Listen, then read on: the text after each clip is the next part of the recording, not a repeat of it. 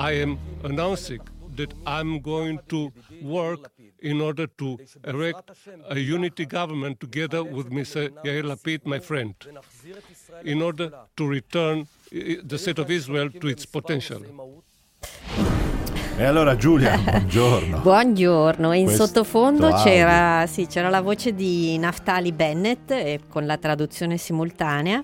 E Naftali Bennett, personaggio interessantissimo, eh, 49 anni, leader di questo partito che si chiamava la Casa Ebraica, adesso si chiama Yamina, la nuova destra. Sì. Eh, decisivo per formare un nuovo governo e come hai ricordato anche tu la notizia dopo che ne, ne parlavamo da settimane eh, il, il mandato affidato appunto in realtà alla PID per formare questo nuovo governo eh, potrebbe in effetti esserci il, um, occorrono 61, eh, 61 seggi quindi i partiti che abbiano raggiunto in- insieme 61 seggi sui 120 della Knesset e eh, appunto Bennett, eh, uomo di estrema destra, ha fatto anche in passato eh, dei commenti sui palestinesi, molto, è, è quasi più a destra di Netanyahu, tant'è che eh, ha anche detto questo sarà un governo più a destra del Ma precedente. infatti la gente si domanda, ma cosa... impo- eh, tutti dicono l'importanza di eh, un governo senza Netanyahu per la prima volta, no? Però cosa potrebbe poi cambiare nei fatti? Ma ehm, la grande novità sarebbe l'ingresso di Lapid, ehm, del, del partito quindi di, di Yair Lapid che si chiama Yesh Atid, che era un partito di centro che era fuori dal precedente governo. Mi piace molto Lapid, è un po' un eh, Sanchez Ah, ecco. Israele, mi piace molto. Mi ho trovato così. Ed è stato tra l'altro il secondo Sì. partito alle elezioni, ha vinto 17 seggi.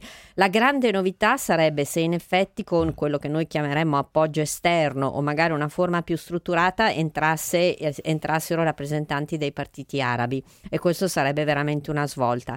Nei due discorsi è molto difficile, hai ragione, leggere le vere Perché differenze. si va più a destra, però ci si appoggia anche al centro e Eh, quindi è una lettura difficile da dare. La differenza ovviamente sarebbe che non c'è più Netanyahu dopo 12 anni del secondo mandato, prima aveva anche governato prima, tra l'altro Bennett è stato anche ministro de- della difesa, so- eh, seguito poi da Gantz, attuale ministro della difesa per, nei governi di Netanyahu, è un ex militare delle forze speciali, ma poi è diventato imprenditore. Nel 2005 ha venduto la sua startup per 145 milioni di dollari.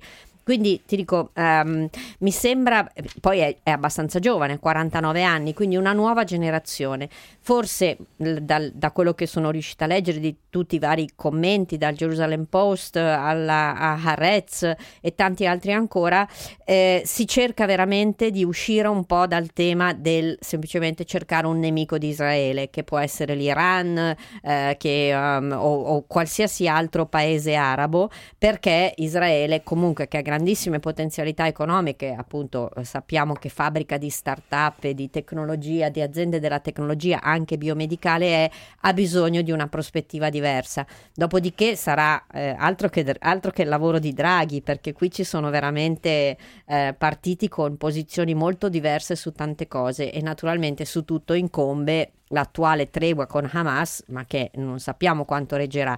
È chiaro, dicono i giornali, che dietro questo c'è anche un ruolo fondamentale dell'amministrazione americana, quello che eh, Blinken ha fatto lontano dai riflettori durante la sua visita, la sua ultima visita segretario di Stato americano, evidentemente ha portato anche a questo sblocco. Oh, ultima cosa, in Sì. realtà c'è l'annuncio, però il mandato scade tra due giorni per formare il nuovo Quindi governo vediamo, e cioè, vediamo. stiamo sì. coi piedi per terra.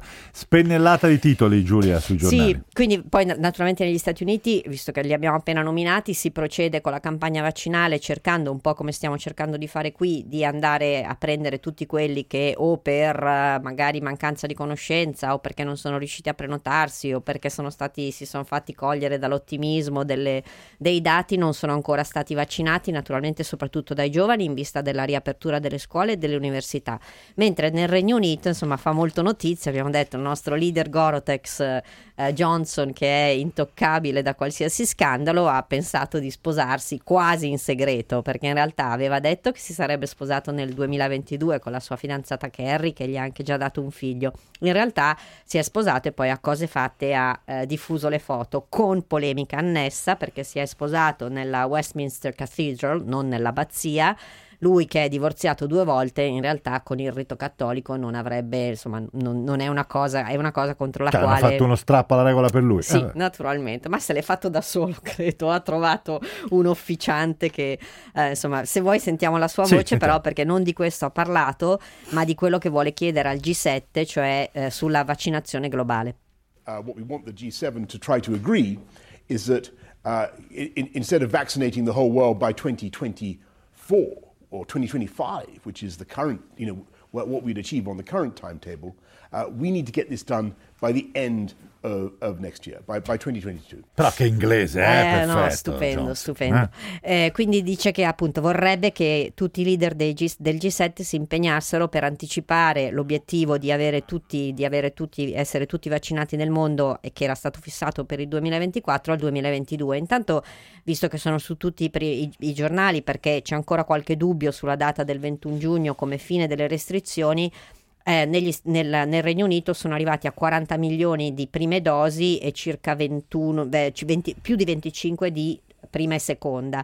Per darvi un'idea, noi qui in Italia siamo più o meno i- i numeri sono circa la metà, cioè siamo a oltre 21 di prime dosi e a oltre 10 di seconde, quindi in effetti è questo comunque che fa veramente la forza di Boris Johnson. Abbiamo ancora qualche secondo per un altro titolo sì vai. Ultimissimo, le elezioni pre- eh, regionali che ci saranno in Francia 13 e 20 giugno, normalmente nessuno se le fila, invece quest'anno Provenza, Alpi e Costa Azzurra determinanti perché è in testa il Rassemblement National della Le Pen e sarà un segnale per le presidenziali del 2022. Benissimo, grazie Giulia, è tutto per la puntata di oggi con Peter Bescapè in regia, Milan Lucchetti in redazione, noi ci risentiamo per l'aggiornamento alle 14, vi lascio ad hashtag autotrasporti, ciao buona giornata.